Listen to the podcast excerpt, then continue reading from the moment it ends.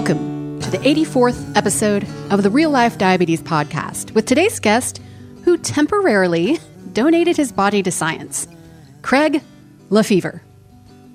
If you're new to the show, welcome and thanks for stopping by.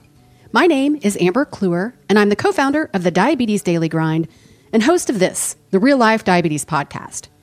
I enjoy sharing my story and those of other people living their best life with this disease. It is because of people like Craig that insulin therapies will continue to evolve, and the very reason I brought him on the show. Moving forward, the intro and closing will be a little shorter, allowing for more time with the guest. Here are a few quick announcements. Number one, this episode was brought to you by me. I became a Scout and Cellar independent consultant months before quarantine time because I believe in their clean, crafted process of making wine and it can be delivered to your doorstep. I promise you want to learn more about this company, and you can check out all of that information in the show notes. Number two, there's nothing like sitting across from my podcast guest in person, but Zoom video will have to do for now. Head on over to the DDG YouTube channel to watch me interview Craig, and don't forget to subscribe. Number three, please click on the Amazon banner on the DDG website before ordering. It doesn't cost you a thing and throws a little change my way. Number four, I'm putting out a Facebook and Instagram live feed each week sharing upcoming guests and exciting announcements, and your feedback is always welcome. In fact, there are quite a few call to action items, so be sure to check them out.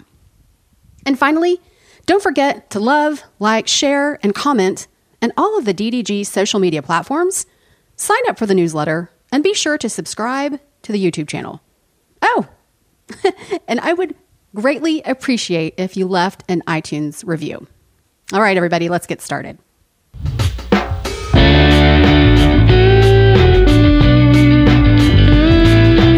I'm alive. Yes, I'm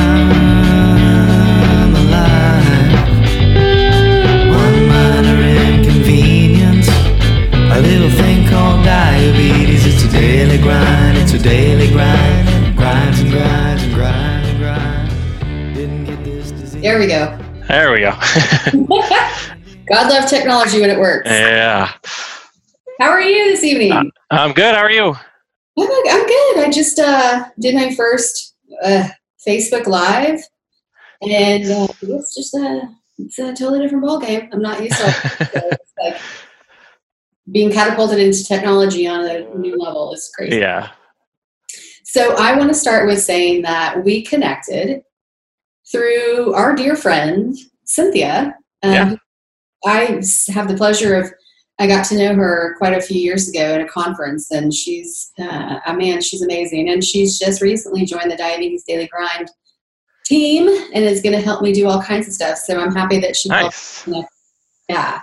And the reason that we this all came up was because I was interested in well, I'll say this and then I want to get into your diagnosis story, but I was interested in maybe participating in a clinical trial and was just curious about it. And we discussed it a couple of times. And she said, Oh my gosh, my friend is going through that currently. Maybe I should, maybe you could talk to him. So Craig was kind enough to take a call. And when we had that initial call, it was a couple months ago, were you in between two of the like sessions? I don't know what they're called. Sorry, you froze there for a minute. I just got you back. Sorry. No, I'm sorry. Um, so w- when I originally connected with you, you were a part of the trial at the time, yes. Yep. and you were in between sessions, or I don't know what they're called. Yeah. So they had two different stays as part of that uh, trial. So it was broken up into two week stays, which originally they were supposed to be like several weeks apart, but because they were trying to get it done in a time crunch, they kind of pushed it all together. But um, yeah, they broke it up into two different uh, sessions because it was a head-to-head study. So they had to do one time with the study drug and then the other time with the existing drug. Right. Well, we're going to get into a lot of details with that. But I want to start with, and I start with all episodes. I'm going to be looking at notes throughout. Is There you go. um, tell me about your diagnosis story. Word on the street is a wild one. Um, yeah, so I was 26. Um. Just had our second kid, we were on vacation in Colorado. So like all through my wife's pregnancy, I was like peeing nonstop, and I just wrote it up as like, oh, you know, it's sympathy peeing or something. she, she's pregnant, she pees all the time, I pee all the time. Um, so we were on vacation in Colorado to visit some family around Denver and up in like the Rocky Mountains and stuff. So driving around a lot and going to different places, and it was like everywhere that that we went, I was stopping like every gas station to get like a mm. jug of water and use the restroom. So it was like something's not right here. So finally, kind of did a Google search and was like, oh, these are symptoms of diabetes. So hmm. um, made an appointment as soon as we got back home um, and got in like the same day. Um, and the doctor was like, yeah, you've my blood sugar was not like super high. It was like 260 or something. So not like off the charts. But he's like, yeah, it looks like you probably have diabetes and diagnosed me as type two because I wasn't a child, I guess, was right. kind of his, his reasoning.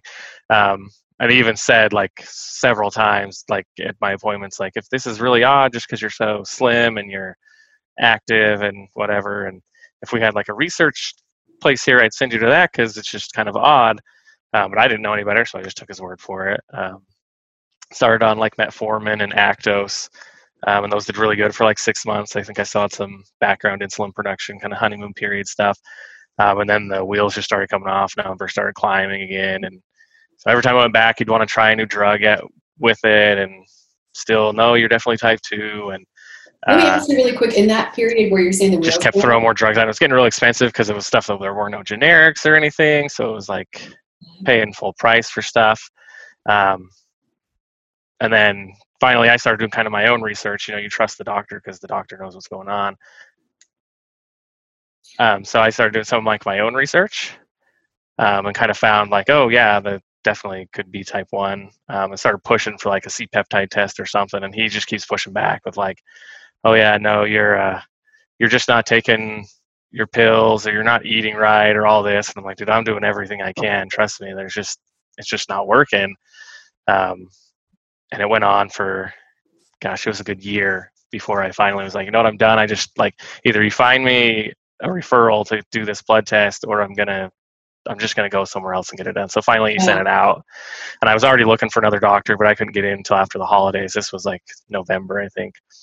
And he's like oh yep. Turns out you're type 1 I don't know anything about type 1, so I'm going to refer you to an endocrinologist. I was like, well, that was obvious. Don't bother. I've already got something lined up. So, yeah, it was about a year and a half, I think, from when I was first diagnosed as type 2 to when I finally got in to see the, the new doctor and, like, got started on insulin and everything. Kind of. When, when you finally were diagnosed with type 1, and what, what, what did they immediately put you on? I mean, and what was your blood sugar at that point? Like, what was your A1C, if you recall? Um, I, it was like nine something, I think. It was pretty hmm. high.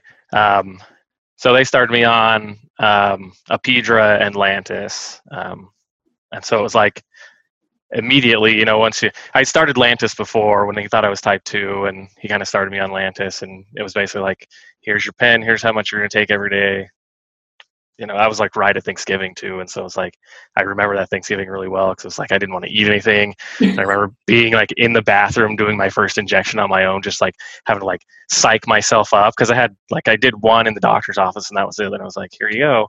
Wow. And so I was like in the bathroom in our house, like everybody's out there, everybody's there because it's Thanksgiving, and I'm like in the bathroom trying to give myself a pep talk to do an injection. And what did your pep talk sound like? Uh, I was just like, like I don't like needles. I still like. I mean, I'm used to them now, but like I hate getting flu shots and everything else. But um, so it's just like, all right, you got to do this. You can do this. You've done it once before. Um, kind of like you've got to you've got to do it. Like, but I sat in there like a uh, roll pinched on my stomach forever before I was finally like, and I was thinking like, do I go get my wife and make her do this? Like, some point, some point, I got to do it on my own. But yeah, it, it took me a good ten minutes just to just to work up the nerve to to give the injection the first time. But I got to say that I, I think it's, and I, I, say this often on the podcast. I think I was given a gift of being diagnosed at such an early age because I didn't have a fear of needles because I'd never really been around them. I mean, it sucked. Yeah. I mean, don't get me wrong, and there was whatever, but you know, relinquishing control to have your blood taken is like a I'm a shit show. I mean, I yeah. sweat. I'll be like, ask me some dirty question, you know, something to like take my mind off of it because right. You're gonna Yeah. stick me with that. Yeah, I can't look at the needle through a blood draw. Like I have to like kind of go in my own place, like IVs and everything, all that. I can't do it. Yeah, and I have to. Okay, so I want to just go into that because I was a part of a um, a clinical trial a few years ago, and I can't. I won't. I, I'm not. I'm not going to disclose which insulin it was for, but the fact that I had to go and have my blood drawn like once a week yeah. Was. I'm like, this is, and I wasn't. I mean, I was. I was getting paid like twenty dollars. It was nothing like I just wanted to be part of something. Sure. Um, oh my god! I knew then. I was like, I've got to really. I've got to just let this go. So Yeah. let's talk a little bit about a how you found and i don't know if we can mention what trial you're a part of can we Um, yeah, they didn't. They like there was. They kind of mentioned like if you don't mention the the sponsor, they don't know if it was okay. But outside of that, like what they were testing and stuff, they were totally good with. So. okay so how did you find out about this particular clinical trial Um, so I went to a TCOYD conference in Ooh. Salt Lake uh, like three years ago, I think. So I still get emails from there. And so Dr. Edelman knows some of the doctors who work for ProSciento, I think. And so um, they were having a really hard time recruiting for this. Like they were running out of time. They'd already had to extend it once. And so he sent out like this mass email to everybody on their subscriber list, I think, that was like, hey, there's this study. Here's some of the details. Get in contact with me if you're interested and I'd looked at a few of them in California before, but like it's so far away that like the travel stipend and stuff is just never enough to make it worth it. right Um, but like this one was was much more generous. So um, so I reached out to them, kind of got the details, and then kind of hemmed and hawed on it for a long time because it was like starting right around the holidays, and then I was like leaving my wife home with the kids for two weeks straight was like I felt really bad. but you guys discussed it obviously and it was a group decision or a family Yeah. decision. yeah, yeah. I talked to her about it. And she's like, "Oh, I can handle it," and I was like, I still up to like the day I got on the plane to fly down there. I was like, I don't know about this, but no, she was a champ. It was great. Okay so you find the trial you are i'm going to say and correct me if i'm wrong intrigued because it is it's a well-paid well-paid study. Yeah, like I've done a couple studies here in Boise. Um, they didn't pay great, but I really like one of them was for a glucagon that was like trying to get a shelf-stable glucagon, which is like going to be key if you ever get like a true like dual Right. hormone artificial pancreas. So like I always want to give back to stuff like that. yeah Um, but yeah, the compensation definitely helps for sure. Um, and that was kind of the thing for us. We're like, you know, it's a month total that she'd have to kind of put up with the kids by herself, but we'd have this kind of nest egg to be able to do with what we want after. So Right, okay so you get on the plane yeah, Did so you- it was did they give you so- a rundown of what it was going to be like yeah. So like you've got to go through all the like legal documents and stuff about what all the visits and stuff are like. Um, when I first talked to them, they don't do things where they bring people from very far away. Usually, usually they find enough people from around like LA and San Diego and kind of that area. Right. so this was all new to him so it was kind of a hassle getting things set up like things changed like every week it seemed like so originally i was supposed to fly down for um, like my screening visit stay a night and then fly back and then like two weeks later go down for my first stay uh, but they were finding as they had to bring people from so far away that they were just going to condense things so it ended up like i was going to go down a week before christmas and then push my stay out until like right after new year's but once they kind of gave me the option to do them on the same visit I just pushed it all out until after the holidays because with work and everything it was a lot easier that way. But Right. Okay, so you are there. yeah, so so you we get there. Um, they I find out like I don't know a few days before I'm supposed to go that they're like their facility is full. They don't have any. Usually they'll say like you can come in and you can do a courtesy stay. So you have to do your screening and then you have to have two days in between when you do your screening and when you actually check in. Um, they're like, so we're putting up people in the in the La Quinta. So I stayed at the La Quinta and went over, did my screening, and then had like a couple days to kill to kind of see San Diego and whatnot. Which most of the time I holed up in my hotel and did did work stuff. But um, and then yeah, the you show up like 6 a.m. and and check in and kind of show up at this facility that like, and that was one of the like most nerve wracking things for me. When I first thought about it, I thought, oh yeah, it's gonna be like hospital setting, like private room and stuff. And then I start finding out, no, it's like, like you you're in like a big room with like 12 other beds. You got a curtain for yourself, but that's about the only privacy you got. Um, so I was like, God, I don't know if I can do that. Like, like for, for two weeks, it was Yeah. it was like I was so close to backing out like the day before I was supposed to go. I was like, I don't know if I can if I can have like zero privacy for that long. I was like, yeah, I probably better just suck it up and already kind of committed. I would have felt really guilty if I just backed out the last second. But and so with a clinical trial it, like this, because it is a very, very controlled study. Yeah. You relinquish all control of your diabetes to people who don't know you. Pretty much, yeah. So um, like the nursing staff there was amazing, like all of them. I mean, I think I'm even Facebook friends with some of them now, just because they're they, you spend a month with these people and you kind of really get to know them. Um, so they were awesome. So, but yeah, like you get there the first day and they kind of do all their tests and everything they got to do, start doing your blood draws.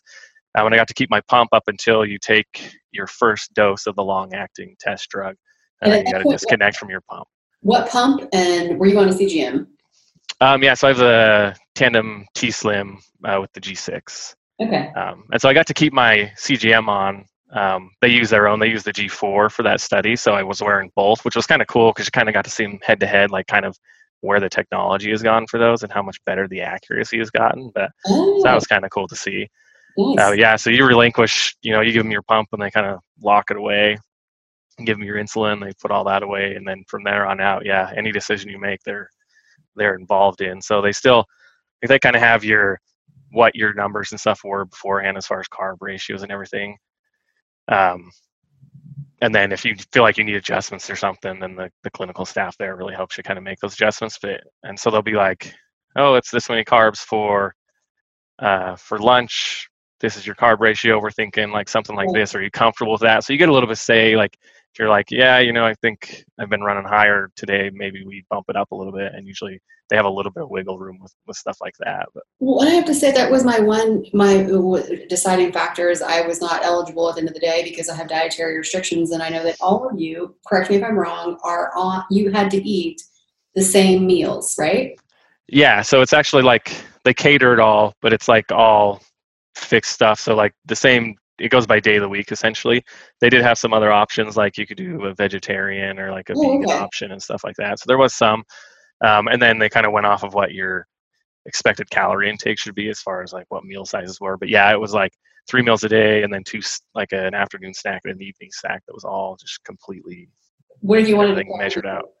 What's that? What if you wanted to crack a beer? Yeah, I wish. We talked about it all the time. like people doing courtesy stays. Like so, at the end of it too, you had um, two days where you had to wait between your last um, your last day there and then your follow up appointment just to get all the lab, the final labs and everything that they need. And so those people, if they're courtesy staying, go out and you know do whatever, and then they come back at the end of the night and we're like smuggling some contraband for me. That's hilarious. And uh, gosh, it's just one of those things. I mean, yeah, letting somebody completely manage your diabetes in that type of yeah. thing, just and the and the numbers that they're expecting and what they consider like high or low is so much different than like what I would like. I mean, they're comfortable with you riding up close to 200 um, most of the time, and so it's like, yeah, I really don't want to be this high, but you got to really kind of like push for them because they they're more worried about you going low, and so they don't want you to take corrections and end up low. But and then you've got this kind of wild card of the long acting drug that you kind of it's a set dose depending on what um, cohort you ended up in. So it's not really calculated at all off of your weight or anything. Yeah, so your actual so yeah so like it starts to kind of build up in your system. And then for most people they kind of just end up going like by like day seven you're like tanking in the afternoon because you've just got so much insulin in there. Um, like there were some people that like taking like three times more than they would normally take with their long acting and so they're just like juice and glucose tabs all day and night. It was crazy. That would suck. Yeah like there i mean like there was one guy i think he took like i want to say this is like 90 something glucose tabs in one night like it was like a it's like a record. Oh god. Yeah yeah so some of the people like mine wasn't bad because i was close enough to to what my normal dose would have been that like it wasn't terrible there's so many people that like didn't get any sleep because they were just up all night chasing chasing lows just to eat and to feed the insulin. So you wrap up the first two week session. You go home, right? Yeah, yeah. So they gave you the option. You could do like a full, like basically month long stay. Um, and just have you had to have three days in between stays. So you just did like a courtesy stay there, and you could go do your thing, whatever you want, or you could go get a hotel or whatever if you wanted, and then come and check back in. So there were some people that came from pretty far away that did that, but I had already kind of one committed to work that I was going to be back for a little bit to kind of help get back on track before I disappeared again. And Right. then like I already felt bad enough about leaving Well, the kids it- uh, and everything for two weeks. You can share. Who were you working for at the time that would allow you to take that much of a? Um, I was at Walmart, um, kind of running the HR stuff for a store. Um, and so I honestly, when I went to talk to my store manager about it, I was like, I don't think she's going to go for this. Like, I was really surprised at how willing she was. And I could work some of the stuff remote. And so they have y'all set up there, like they had Wi-Fi and everything. You can bring all your laptop and whatever you have. So I could do a lot of stuff remote, which helped. Um, but yeah, it was a, it was nice that it fell right after the holidays when you know retail already has a lull where they get Yeah. really slow and stuff anyway. So a lot of the stuff I normally would be responsible for were kind of not happening anyways. So well, that's good. yeah, it was awesome. So then you go back. Was it hard to get back on the plane? A little bit, like yeah, you're like another two weeks of this, and um, like the beds were so uncomfortable. I think that might have been the worst thing coming back home to my own bed and like my family and stuff. And like I feel like I could finally get a night's sleep, and then having to go back to those awful hospital beds was so hard. Okay, well, Um, you have two children, correct? Yeah. What did you What did you and your wife tell your children you were going to do? Um, so we told them that I was basically going to like stay in like a hospital just to get to to test stuff. Like they know. I mean, they know about my diabetes and everything. It's like like I said, I was right after my daughter was born that I was diagnosed. So it's kind of she's always known it. Like she'll hear my Dexcom go off and be like, "Are you high or low?" And then share my glucose tabs whenever I have to eat them. Like three for me and one for her. so they kind of know. Wanting to eat a glucose tab. I know, right? Like she she loves them. Like we went to Disneyland a, a while back, and all that walking, I was like eating them all nonstop, and I pull out the tub, and she's just like puts her hand out. Kids love their sugar. I mean, Right? Pretty much. She is a sugar fiend. Okay, so with your children, are you nervous at all that okay, okay, let me backtrack. Do you have a family history of type 1 diabetes? No, I'm the only one that I that that I know of in my family. So Were you sick at any point to where you think that it was like an environmental factor or like a bug? not really that I recall. Um, like I said, like my wife had been pregnant, so I kind of just wrote off the symptoms for a long time. But there wasn't anything like I don't catch the cold or much. Yeah. And yeah, I just happened to watch. And did you watch the uh, PBS series or the Oh just came out? no, the one that was just like last weekend. I was gonna watch that. I didn't get a chance to yet. I would encourage you to watch it. I Yeah. and I'm going to write about it soon. And maybe I hope to God I get somebody from PBS to be on the podcast. But Yeah. they talk about the. Um, I mean, we all know that diabetes as a whole is like this crazy ep- epidemic or whatever we're calling it right now. I don't know what the word is, but the increased rate of people being diagnosed, especially now, it's no longer called juvenile diabetes. It's you know type one can be any Right. stage.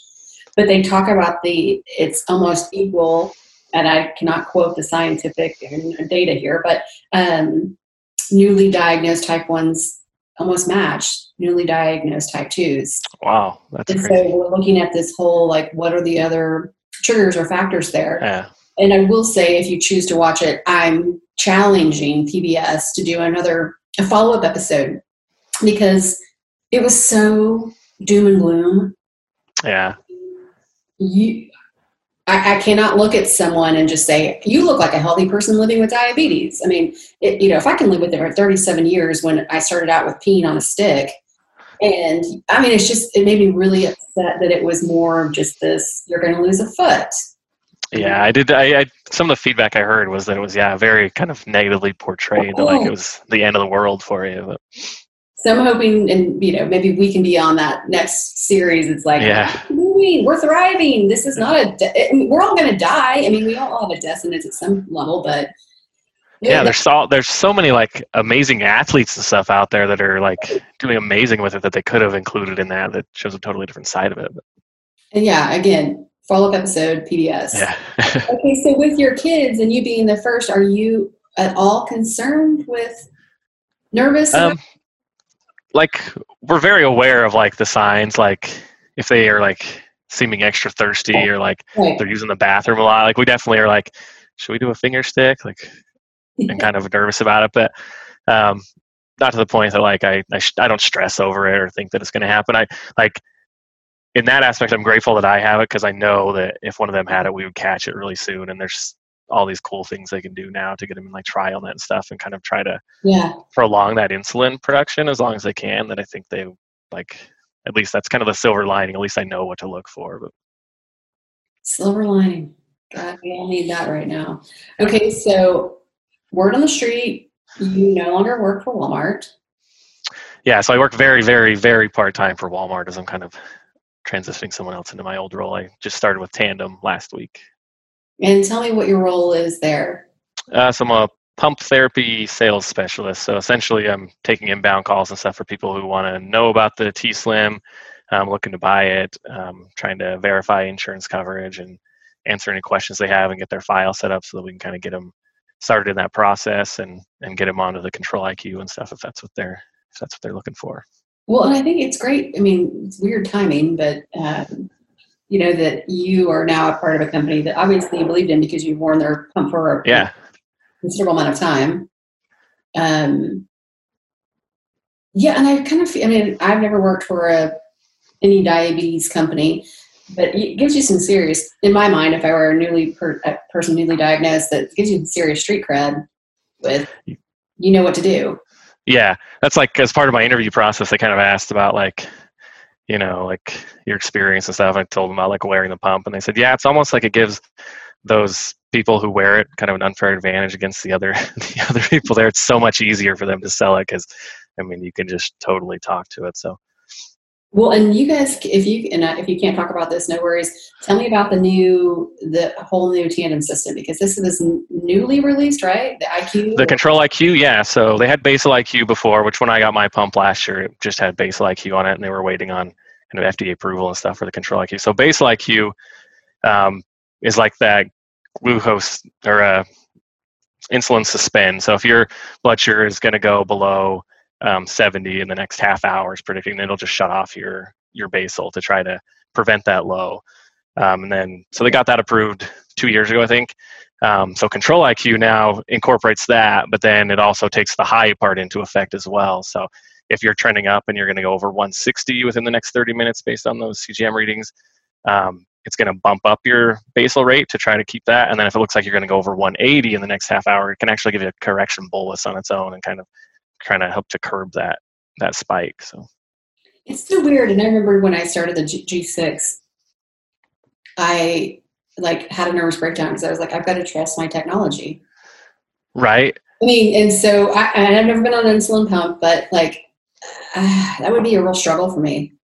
You know, I think it's amazing. It's the advances. I mean, it's, it's gonna, it's, yeah. you know, and and so like right now you have the option like we just talked to somebody who works there um as part of my training the other day who who doesn't use control iq because um, not especially they don't trust it but um because they're you can't do a temp basal rate with it and they're very active um, and so kind of you have the option to just stay with basal iq which i think is great for everybody like there's really no downside to that because it's just going to keep you from from hitting those lows and um, as soon as you start going back up you're going to get your basal back so like that alone for me um, was amazing just because like there was no more overnight lows like my my urgent lows were almost zero um, on that system. So you have the option to stick with just the basal iq um, or you can you can now get a pump that has control iq on it or upgrade your your old one to the new system so.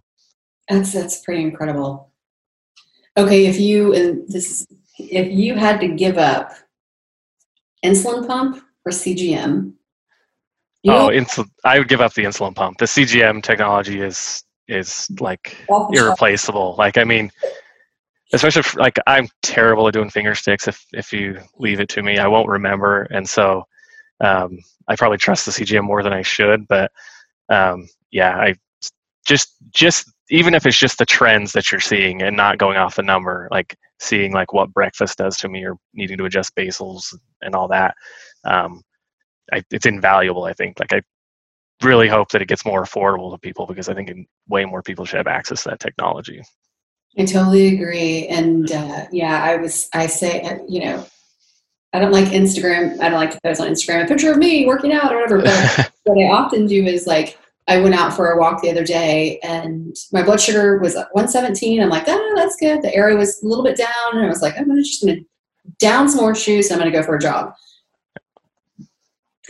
Literally around the block, I saw that it turned to 49 straight arrow down. Yeah.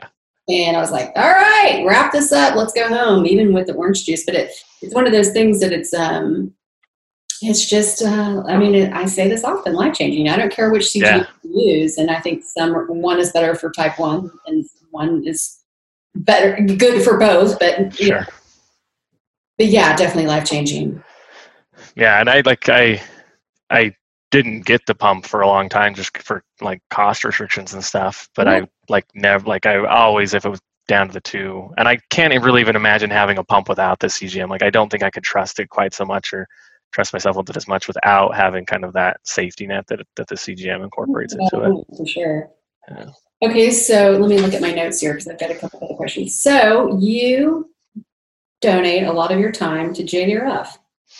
Yeah, um, that's kind of how I met Cynthia was through JDRF. We were both on the walk committee um, one year, so we kind of like really for me getting involved with JDRF was kind of my own self-serving, I guess. At first, like newly diagnosed type one as an adult, I don't have camp or anything like that available to me. So like you're looking for some kind of community like where you can talk to people. So it was like I'm gonna get involved wherever I can. So it's like this is kind of a, a way to get into that community, I guess.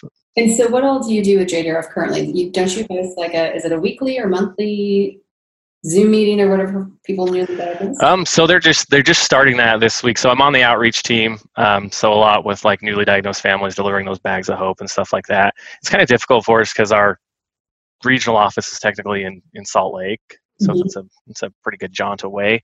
Um, but we have a good group up here that kind of tries to keep up on that stuff. But so I do a lot of that, and then yeah, this week they're just starting because we can't go out and do those bags of hope and stuff, obviously with stay-at-home orders and things um, inviting all those newly diagnosed families into kind of a Zoom meeting to try to you know have people there who have some experience and kind of do some Okay. outreach that way.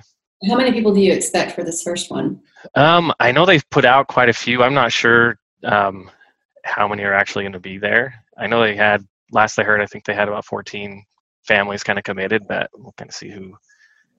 I mean, it's sad that 14 new families have to be a part of this team, but it's nice Right. that there's there are resources available during this time when you Yeah. can't be sitting in front of somebody. Yeah. Um, it's that's crazy. Okay, so right now I'm going to touch. I'm going to go back to. I'm going to go to insulin. Have you at any point in your type one life rationed or been nervous not to be able to afford your insulin?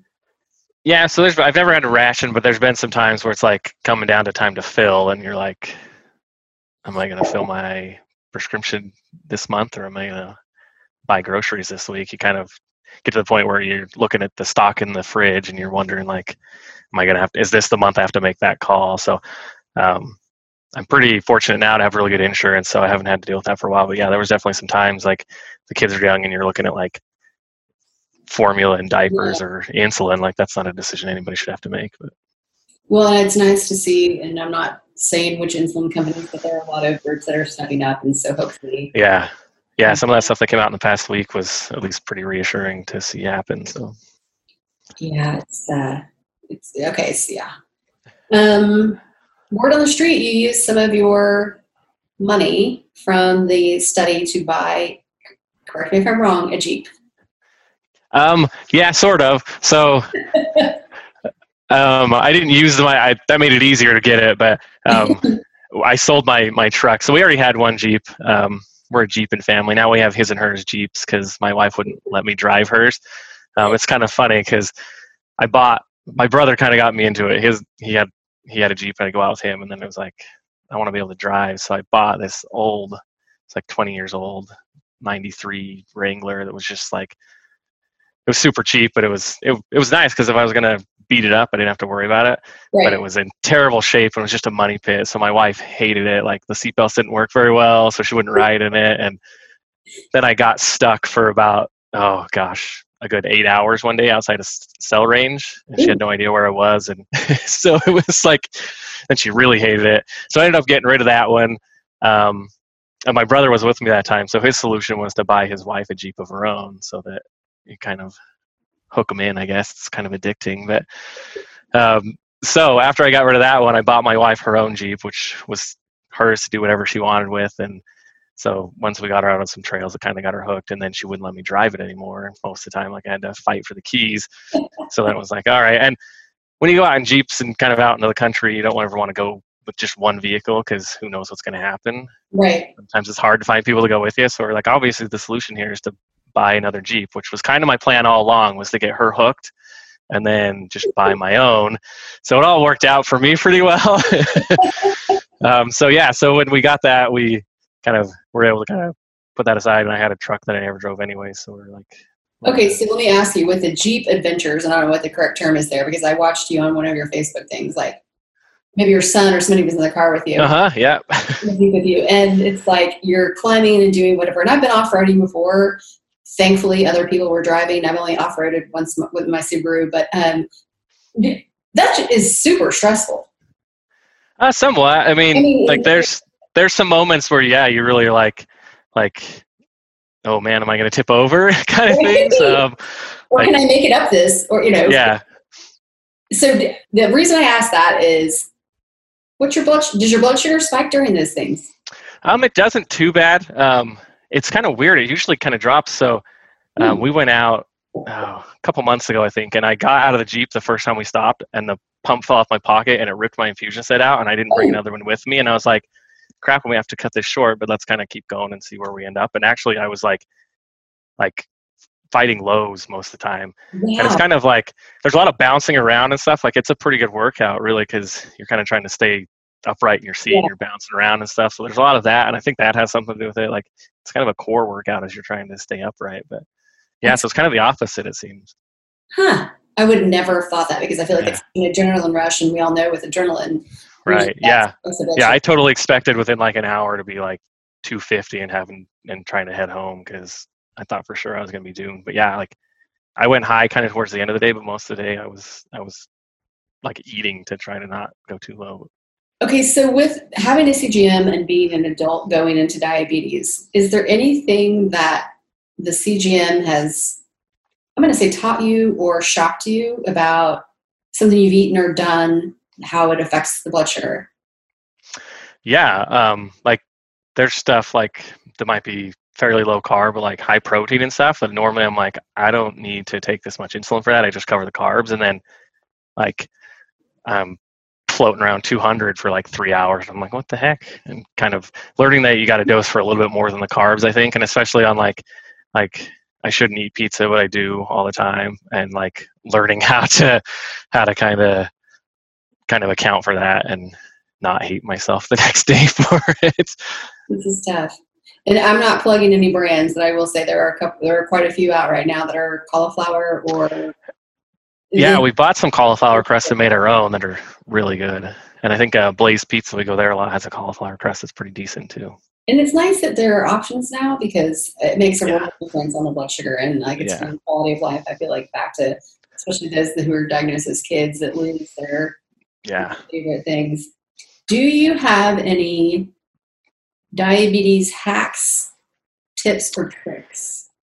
Um, I don't know if I would call them tips or tricks or anything. I learned pretty early on that you got to kind of advocate for yourself and don't be afraid to push back against the doctor because you know they're a professional, but they still don't know everything. Um, so I kind of learned there that like if I think that there's a better a better care for me or something that I want to try, um, it's up to me to make sure that happens. I I need that doctor to write the prescription, but I'm ultimately the one who's making those decisions for myself because I'm I'm the expert on on my diabetes. So really got to kind of push back. But Very well said. And I'm working with a couple of medical groups currently, and we'll be announcing that soon um, about helping bridge the communication gap in between the medical community and the patient, and also advocating for the patient or giving them a voice as to what questions to ask, and telling the, you know encouraging the doctors or training them into here are the right questions in a, in a compassionate way to keep Yeah. engaged. I mean, it's it's it's frustrating. Do you feel like when you go into a doctor's office, and I'm going to say your endocrinologist, and we don't need to know who that is, is that they are knowledgeable on all of the new insulins, all the new pump therapies? Um, I feel like mine does a pretty good job. I've definitely heard some some horror stories out there, but um, the endocrinologist I use is is pretty up to date. He seems to, to keep pretty up to date. Like um, when I decided to go on the insulin pump, I, I didn't even really tell him what was going on, and I just kind of he got the prescription. But he said, yeah, I think that's you know he knew about the control IQ update coming and kind of what was coming and and the technology that was there. So he was definitely kind of keeps track of what's what's going on. So well, and being a part of an insulin ther- uh, the trial, do you feel like there's I don't know what the ultimate goal was for that particular drug, but what are your thoughts on where insulin's going to go in the next five years? Um, I hope you start seeing some of these like smart insulins and stuff make it to market, but I just I don't know. It takes so long.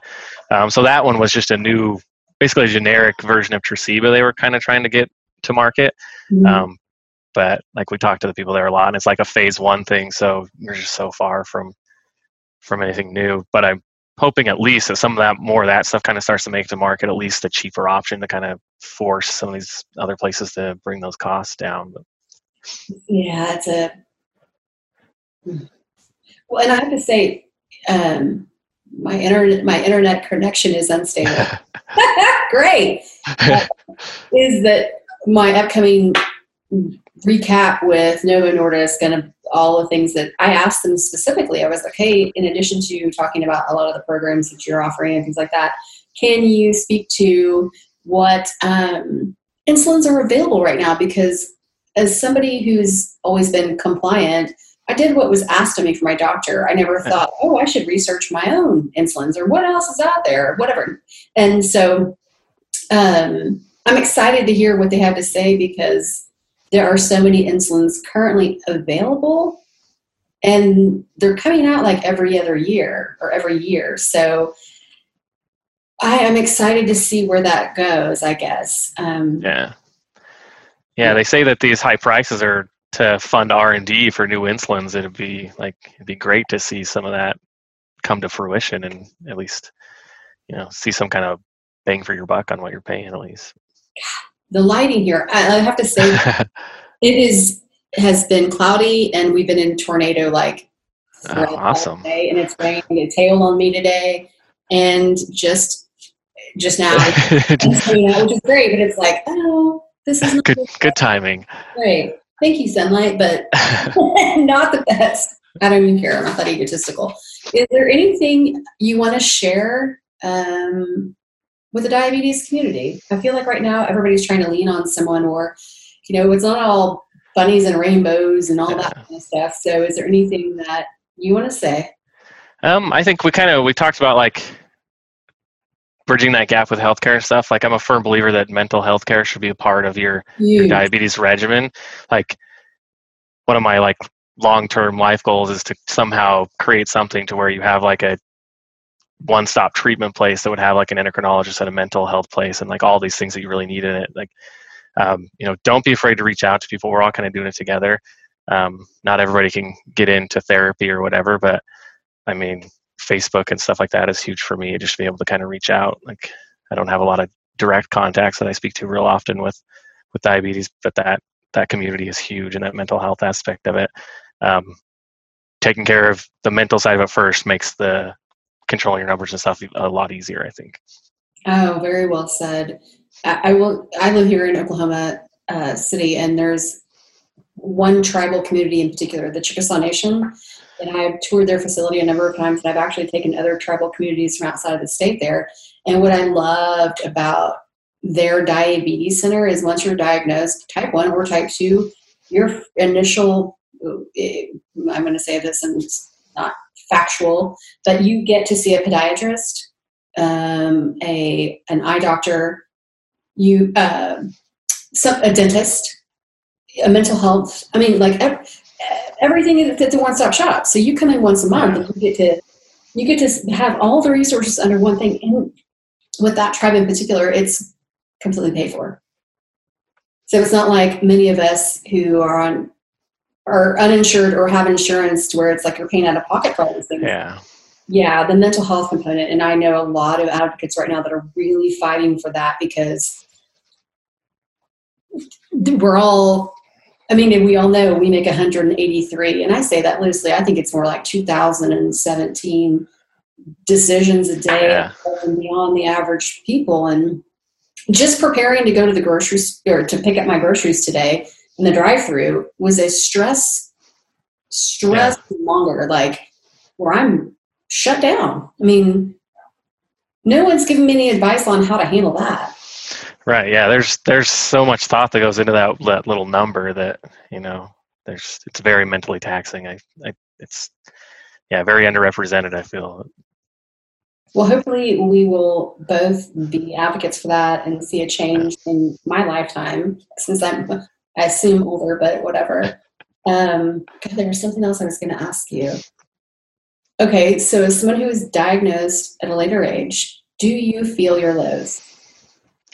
Um, I I don't as much anymore. Um, not having them as often has definitely helped. But um, like I've been 30 before and still been like Totally functioning. conscious yeah and can like i st- i feel it but it's not like i'm like i tell somebody I'm was it like 32 and they're like how are you even conscious? But um, so i don't i feel them but they're usually well into the 50s before i really really start to feel them and then it's one of those things where you like look at the number and then suddenly you feel it because you know. But yeah not to not as much as i did when i was first diagnosed for sure. And how long have you had diabetes? uh, it'll be nine years this this summer. Yeah. It's crazy how the those things change because when I was a kid, I used to shake yeah and my nose would get numb and I would sweat. And then through my 20s, it kind of changed. I'm sure that was like because hormones and whatever else I was doing in my life. But now it's it's I can feel it. It's almost like an anxiety attack. I can Yeah. feel heart start to race, and I'm like, oh wait, let me check my numbers, whatever.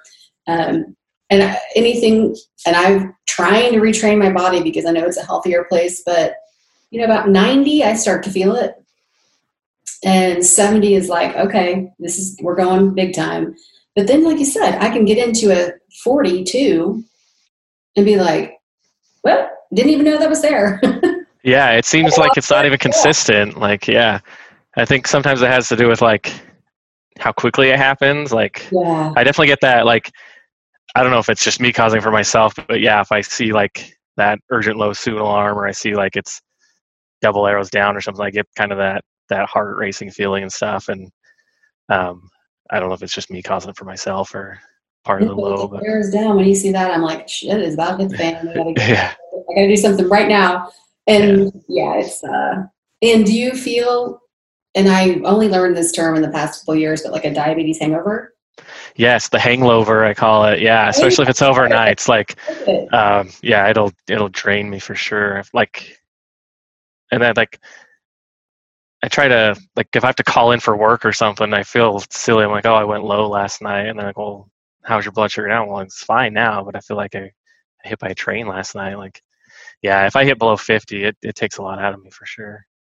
It's crazy what a difference that can make. And it- when you have repetitive ones too. Yeah, Like I overcorrected the other day and I went from like 50 to 270 in a matter of it, like it was just so fast and derailed. Yeah, yeah. Don't mess up your day. Yeah. Well, that's, I mean, I'm going to say all the notes that I have unless you want to throw in anything else. I don't think so. Um, Would you to- encourage people to participate in your trial? Yes. Um, maybe not the one I did. it was a lot. Like you talked about not liking blood draws. Like there was at least one blood draw every day, and then through what they call a clamp procedure, where you're like hooked up to the machine. I mean, you got three IVs in for um, like almost 48 hours. It was like that's been everybody's question. Like, would you do it again? And I'm like, maybe not something that extreme. And I so depending on which group you ended up in, some groups had two different clamps. One was a 24 hour and the other was a 42 hour, but you're really hooked up to those machines for an extra 12 hours on top of that because they got to calibrate everything and get you all set up. So, Right. or I guess an extra six hours on top of that, but you're fasting for an additional 12. Um, so that part was was pretty brutal. Like convincing myself to go back for the second two weeks, like that was the hardest part. Was like, and then mm-hmm. I came out of one of those with a fever, and that was like right during they already had a positive flu test there, and right as like the COVID stuff was ramping up, and so they quarantined me. So I spent like three days straight with very little interaction with anyone. It was pretty terrible. But That would be so tough. yeah, yeah, that was the that was the worst part of it. But kind of you get into that like last six hours of the the the last one, and you're like, it's the longest six hours of your life. You're like, I just want to stand up and eat and get out of this stupid bed. Well, I want to say thank you for participating in that trial because it's people like you who um, are, I'm going to say, sacrificing your body. And it's weird as hell to say, but um, if you're in a position, and this, no one's paying you to say this, but if you're in a position to participate in anything like that, there are so many clinical trials that are going on right now. And if we don't step up as a diabetes community, nothing's going to change. yeah, Well, I'm glad because as you, I mean, if you had gone the first two weeks and didn't return, you wouldn't. You're yeah, yeah. All that inf- yeah. yeah, all that information is gone, and that was like it was never really a question for me to go back. Um, and like it, I make it feel all doom and gloom, but really it was like we all joked around. It was like adult day camp, like we were cooped up and couldn't leave or anything, but you're with all this group of people who are all you know dealing with the same thing, and you get to compare therapies and talk about pumps, and like it really was kind of like adult day camp. Plus, it was kind of nice to let somebody else take the reins for a while and, and dose my insulin and stuff. So. Are you staying in contact with anybody else that was a part of the trial? Um, yeah, so we have a Facebook group that we started that kind of, and so there's people that I didn't even cross paths with there that either came in after me or left before I got there. That like I'm meeting through that. That that kind of we all gone through the same thing. So we all have these little jokes that we make about yard time and stuff like that. That's really cool to get to interact. That's great. Okay, last question. When you came back home after the it was all over, what was the first thing you did? Uh, well, the first time I got to be out of the facility, I went and got a drink and like a giant hamburger because I want to just eat what I want. Um, first thing, so actually, I it was like 1 a.m. when I got home, so I came home and went to bed. But the next morning was kind of like family day and Right. just getting up and kind of getting reacclimated. But Well, again, thank you for yeah, donating your body to science while still alive. Hopefully, we'll all see. Um, I don't know some positive things that come from this. So. yeah, hopefully, And please stay in in contact and uh, definitely. yeah, keep doing what you're doing. All right, thank you. All right. Have a good night. You too. Bye. Bye.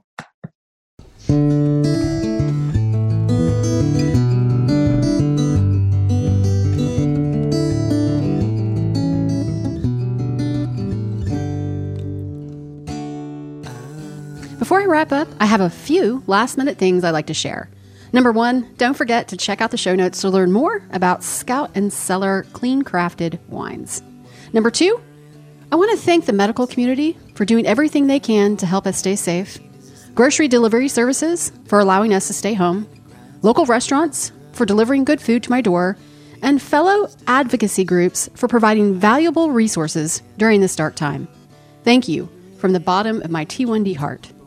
Number three, the mini podcast series featuring brands, services, and organizations I believe mirror my mission can be found on the website and all podcast platforms. If you'd like to learn more, please shoot an email to Penelope at diabetesdailygrind.com.